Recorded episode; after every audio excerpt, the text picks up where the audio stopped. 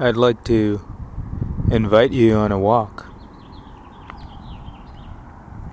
Years ago, I used to marvel at how difficult it seemed to actually communicate with another person. I could say a sentence using the exact same words as my interlocutor, and it might mean something completely different. I would agree that I'd said the sentence, and they would agree that they heard the sentence, and we would both think that we knew exactly what I meant. But later, there would be surprise. I would fail to act, or they would fail to act in a way that we would expect someone to act if they had understood that sentence. I'm not exactly sure why I don't delve on this question as much.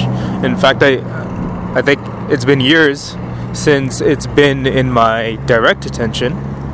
Other than maybe it's been incorporated and worked with in some other way since that time, I've spent a lot of attention figuring out how to better communicate.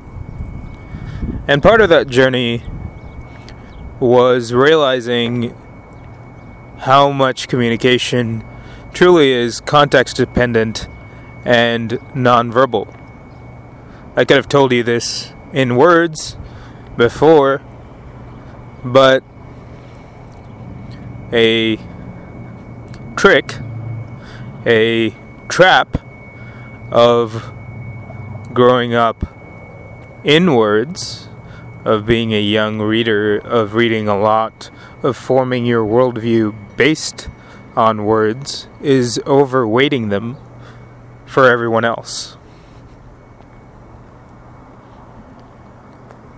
A lot of heartache a lot of surprise and pain come from expecting people to privilege words in a way that we don't.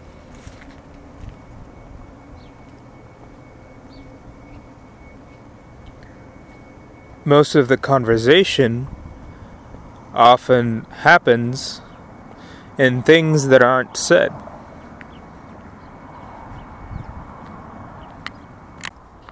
Moreover, who or what is doing the communicating is much larger than we tend to assume.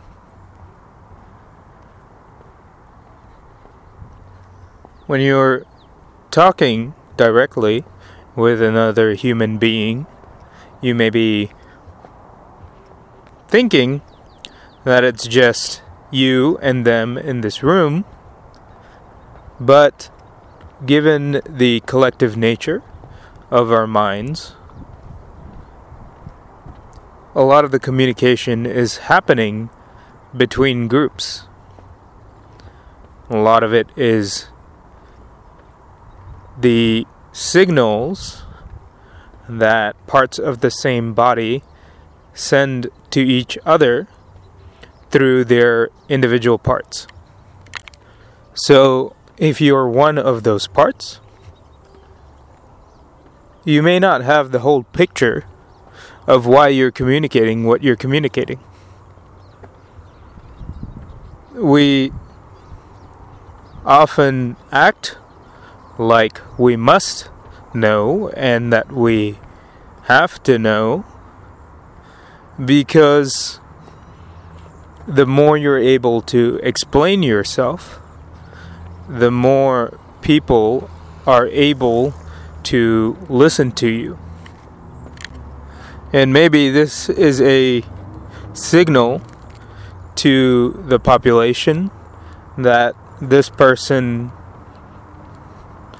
has collected enough messages from the rest of the population that they can condense and synthesize their message in a way that others can accept as reasons. A reason is a story of why you are doing or should do something. It is not necessarily a causal model. Most of the time, in fact, it is not.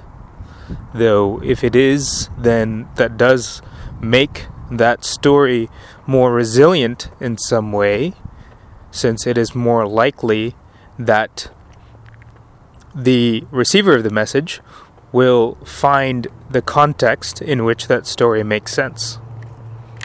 The story can change to suit the desired actions of whoever is telling the story.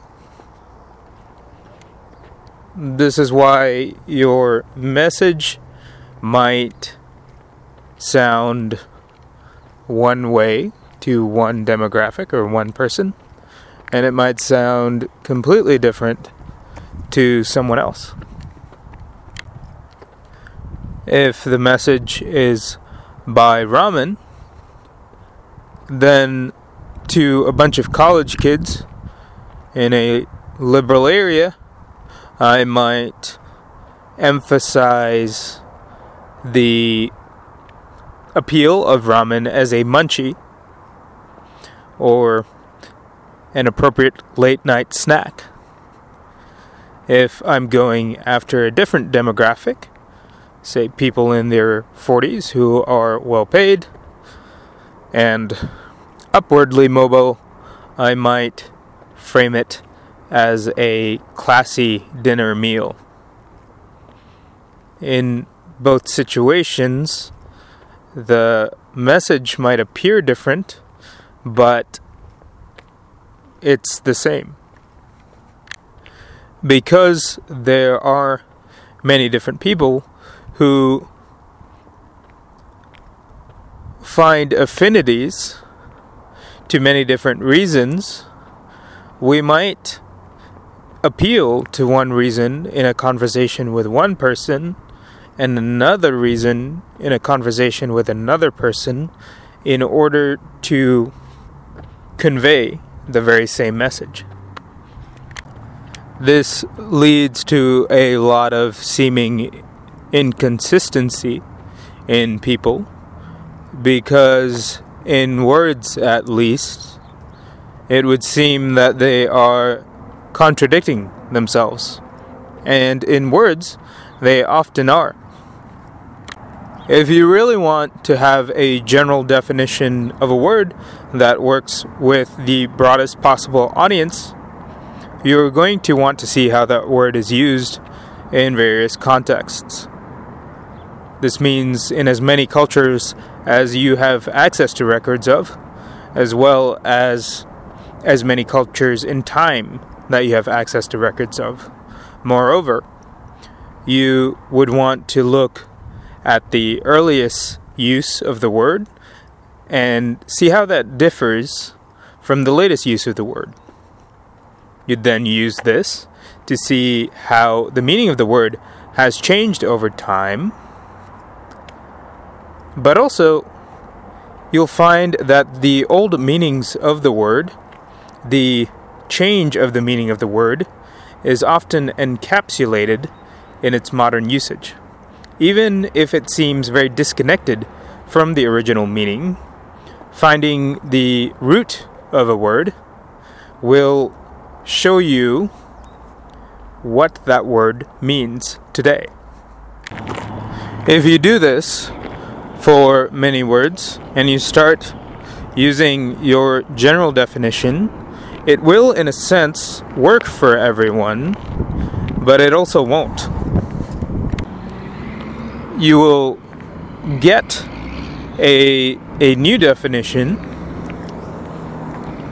that will have the ability to draw many types of people together.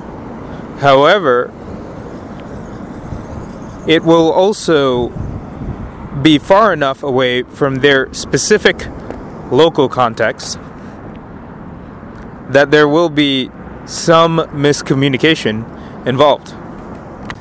So, you're going to surprise people if you do this. They will think they understood you when they first heard you because you're using the broad definition after all, which includes their definition.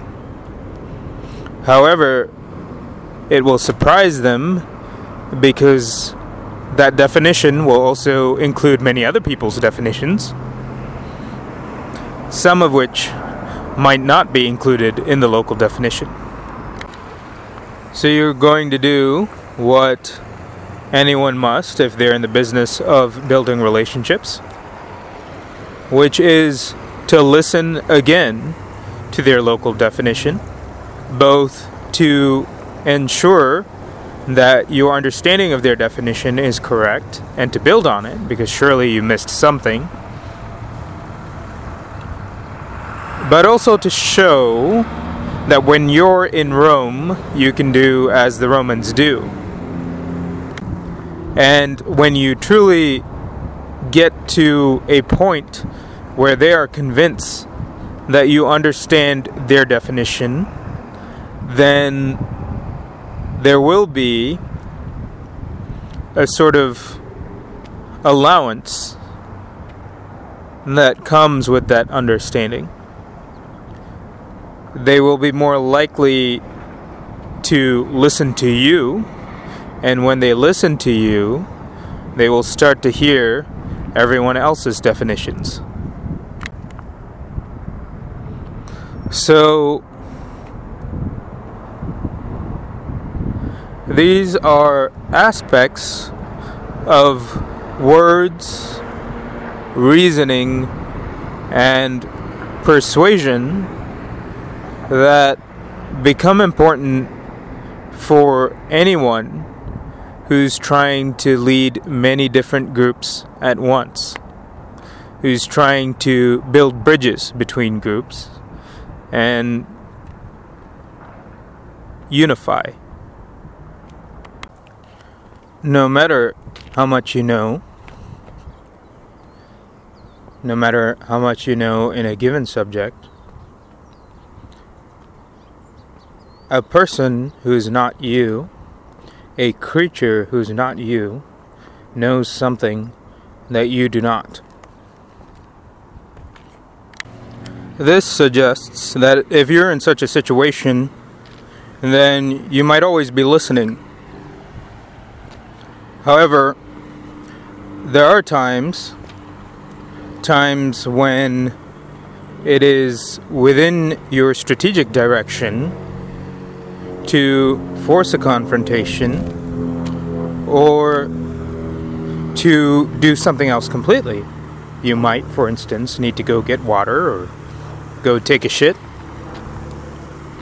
go do your work, go make your living, go listen to someone else who might have more information that would be directly useful to your purpose. However, you're not going to know what that purpose is in the first place unless you're already listening to yourself. The training of this happens in very many different ways. You might even call it listening to God. You might call it listening to silence. Or just the way. The way things are.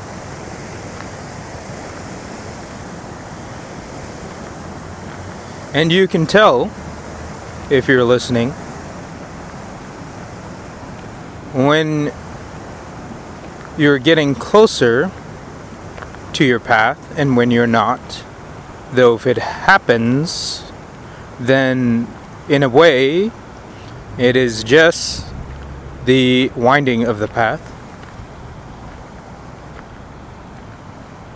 if you hear a waterfall in the distance, then you can tell when you're closer or farther, though because of echoes, and if you're in a forest with many other sounds and no direct line of sight, it might take a while to confirm and realize over and over again which direction the waterfall is in. And if it's not one you've been to before, then you're not going to know what it's like until you're there. So it's hard to give reasons for going to where you're going other than the fact that the path led you there. But we don't really define the path until we're on it. In retrospect.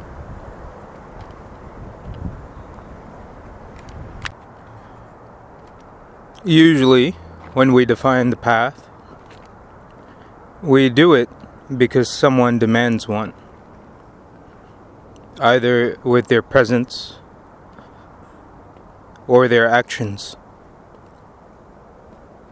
Sometimes, by asking you, often by asking you. And a lot of times, you may not know why. But because we live in the context of a culture based on reason,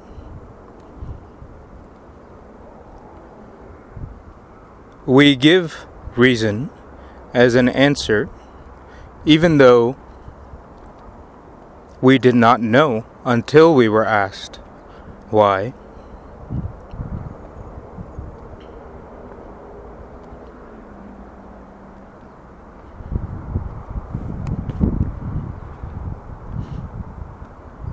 So,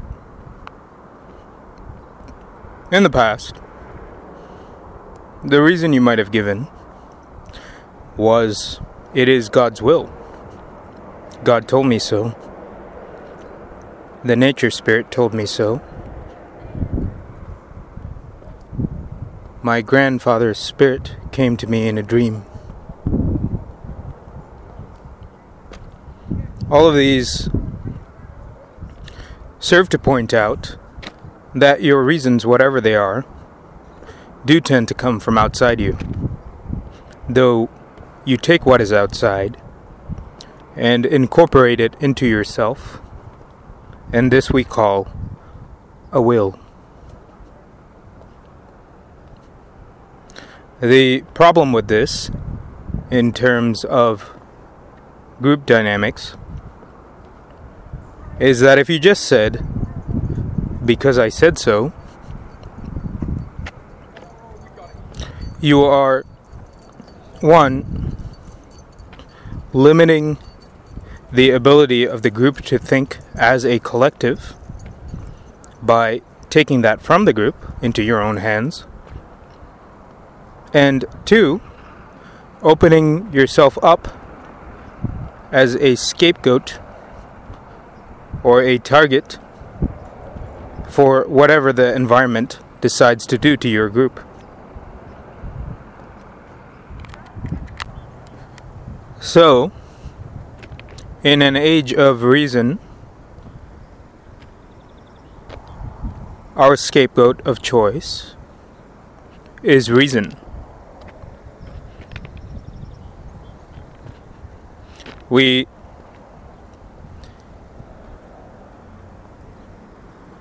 claim that we do things in the name of science or logic or facts, empiricism, the many unconclusive studies that we cite.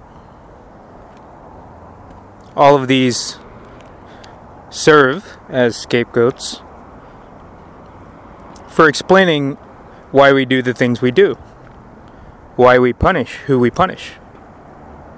Which is why arguments about what is genetic and what is not, what is natural and what is not, are so fiery and fraught. Because it's not really an argument about what is happening out there and what is happening in you. It's an argument about where I can put the blame for whatever I'm feeling.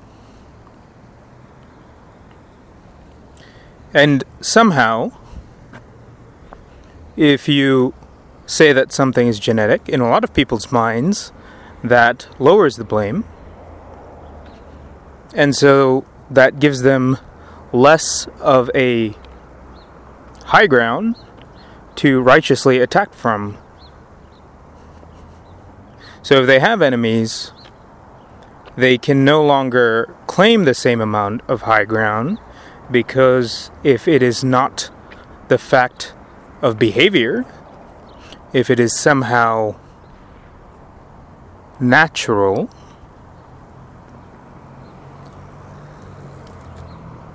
then there is no high ground. Of course, if a dog attacks you, you don't need to judge the dog. You can just kill the dog, thank it for its time, and move on. As a human dealing with other humans, however, especially if you don't have the means to kill or the willingness,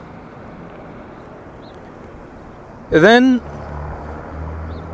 you might be used to other people doing your killing and punishment for you. And because of that, you're going to give wise for other people to do that punishment and killing for you.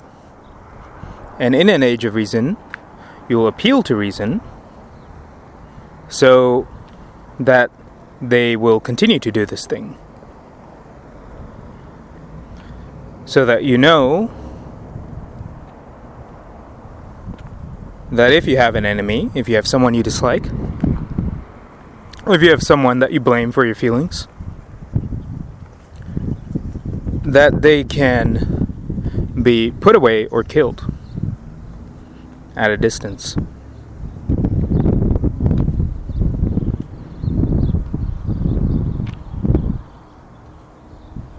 In light of this, any reason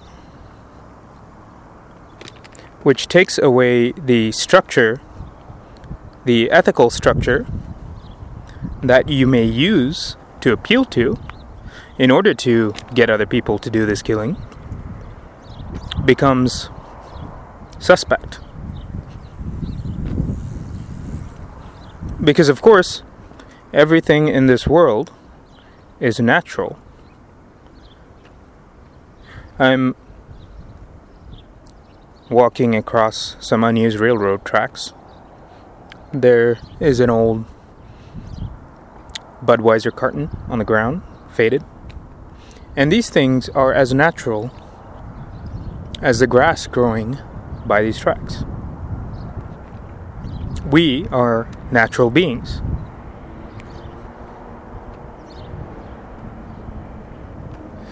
There's nothing unnatural, because if it was unnatural, it would not exist. And while people might accept that in a more sterile environment, in a formal argument, say, they will hesitate to accept it in their lives because there are ethical structures in place that allow them to shift the blame for things onto other people in the name of reason. Take Sam Harris, for instance, who is somewhat famous for claiming that there is no free will. But I tell you that he believes in free will as soon as it allows him to blame religious people or American political conservatives for things that he does not like in the world. Remember the dog. We could just kill the dog and say that is what we wanted to do because the dog was biting us. But you can't do that when you're not willing to kill the dog yourself. So you come up with reasons. Reasons to make other people want to kill the dog for you. And so we say things like that dog is evil.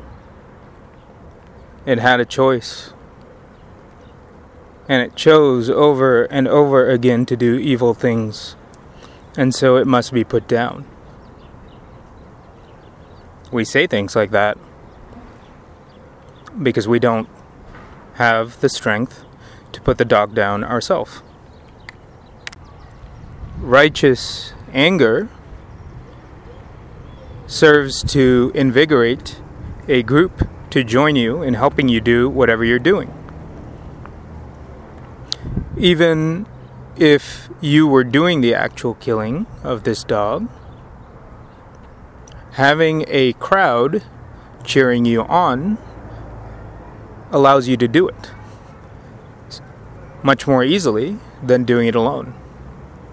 And you can do it with the crowd or without, even if you're among the crowd.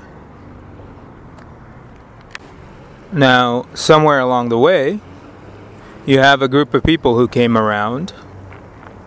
Maybe they're a sort of priest. Maybe they're a sort of intermediary between worlds. But you have a sort of person who came around who takes reasons more seriously, who takes symbols more seriously. And it's like they're playing a different game.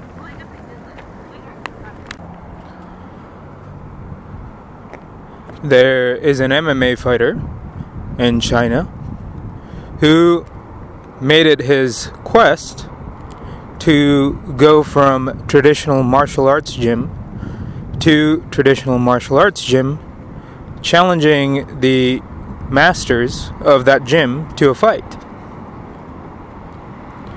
And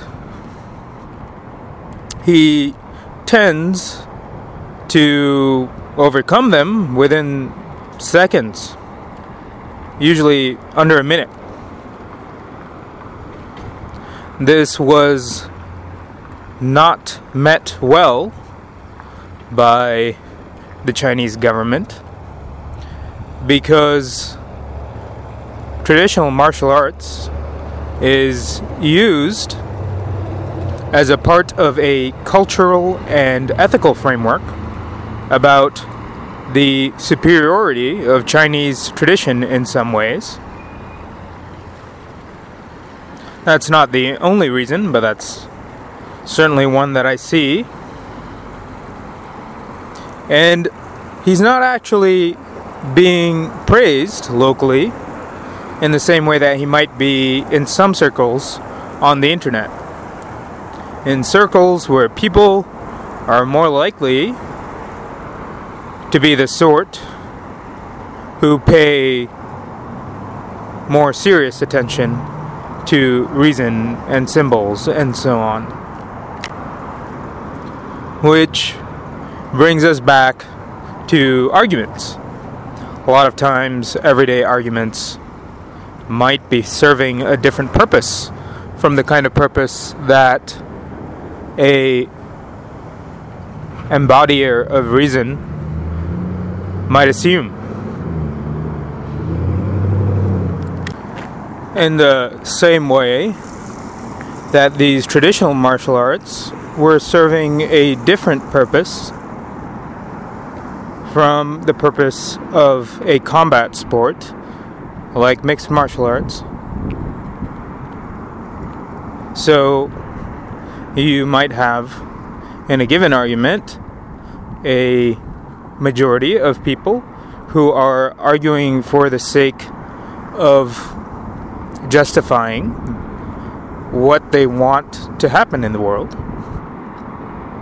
And a group that is probably doing the same thing but at a different distance perhaps a shorter distance because they're generally arguing in favor of the structure of the argument itself to be one in which there are clear rules.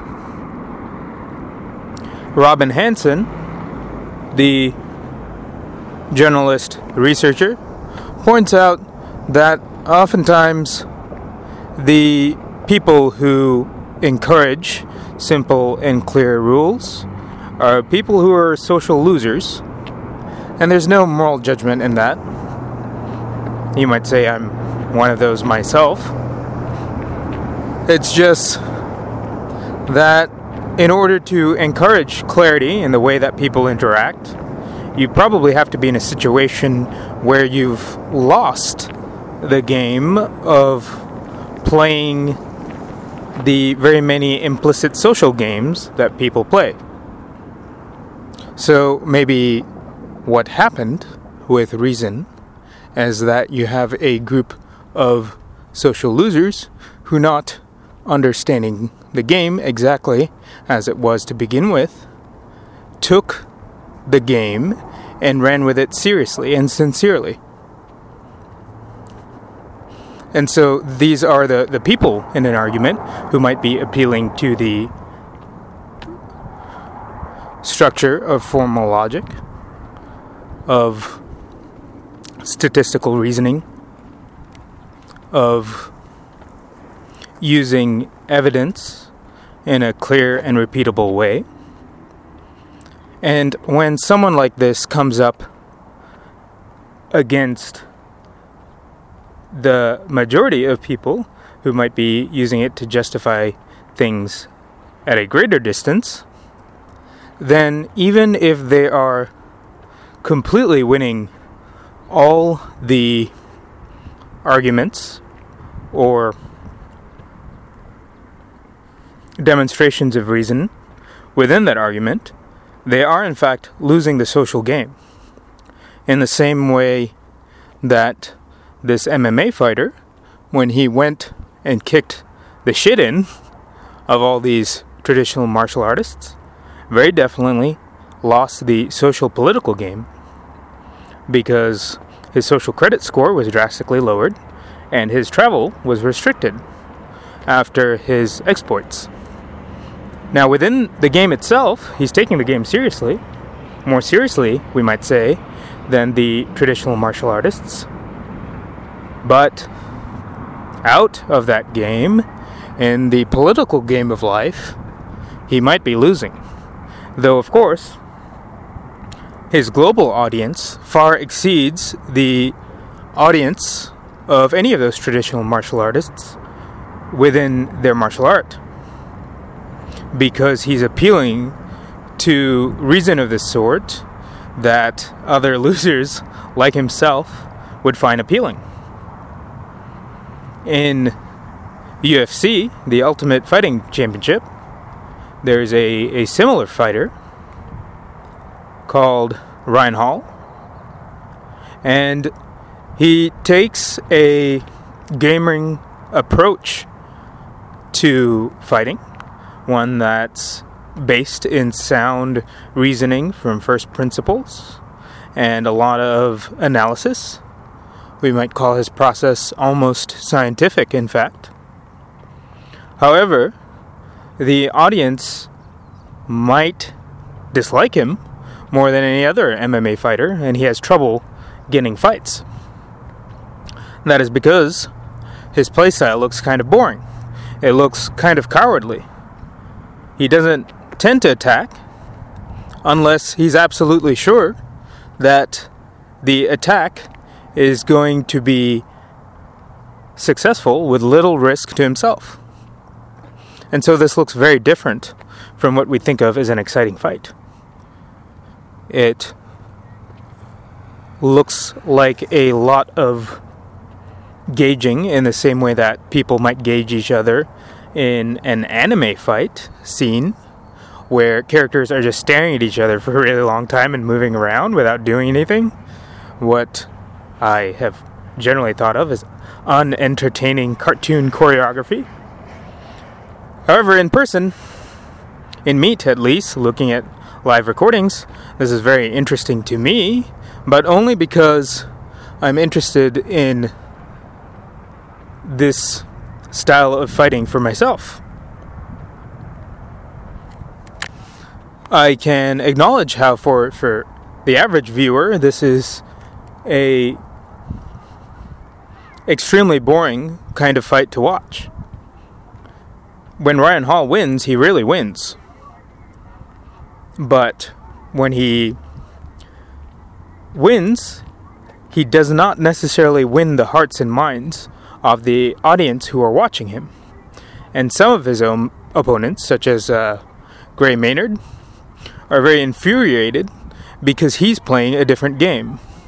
In the same way that in an everyday argument, someone who's arguing to justify the structures of their ethical control, of their ability to control other people,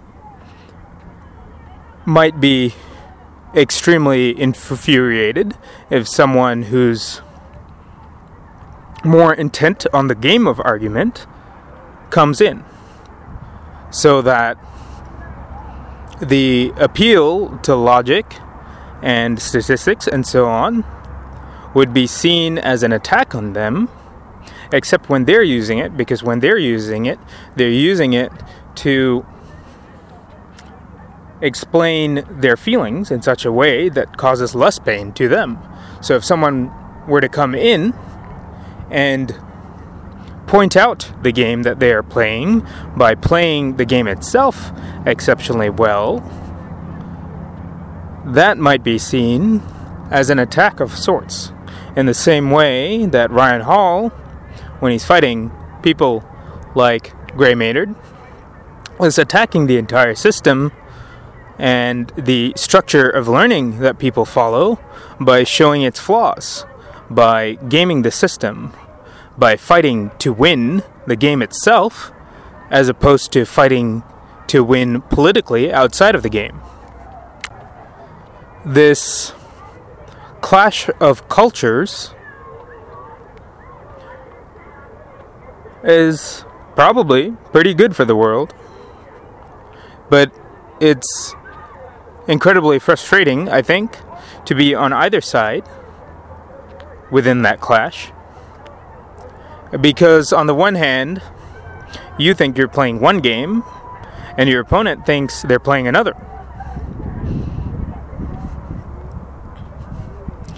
It's true, as in the case of the Chinese MMA fighter, that whoever is playing the more implicit game the game to win politically through entertainment or through justification of the status quo is probably winning in some sense. However, in the long term, these status games tend to produce a sort of decadence that we've often characterized in the word Byzantine, where the very many political struggles result in a culture that becomes bad at the initial struggle itself. And in the case of decadent cultures of the past, they usually have to hire foreigners to fight their battles for them. Foreigners who might be like Ryan Hall or the, this Chinese MMA fighter or your average mathematician or e- economist in an argument around the dinner table who remember how to win the game. Though, if that happens often enough, the gamers themselves might wonder why are we doing this for people who've forgotten how to do this why don't we use our strength, our power, for ourselves?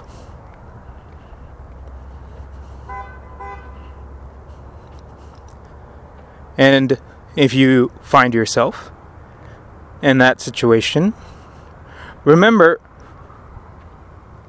that your power is yours and it's mine.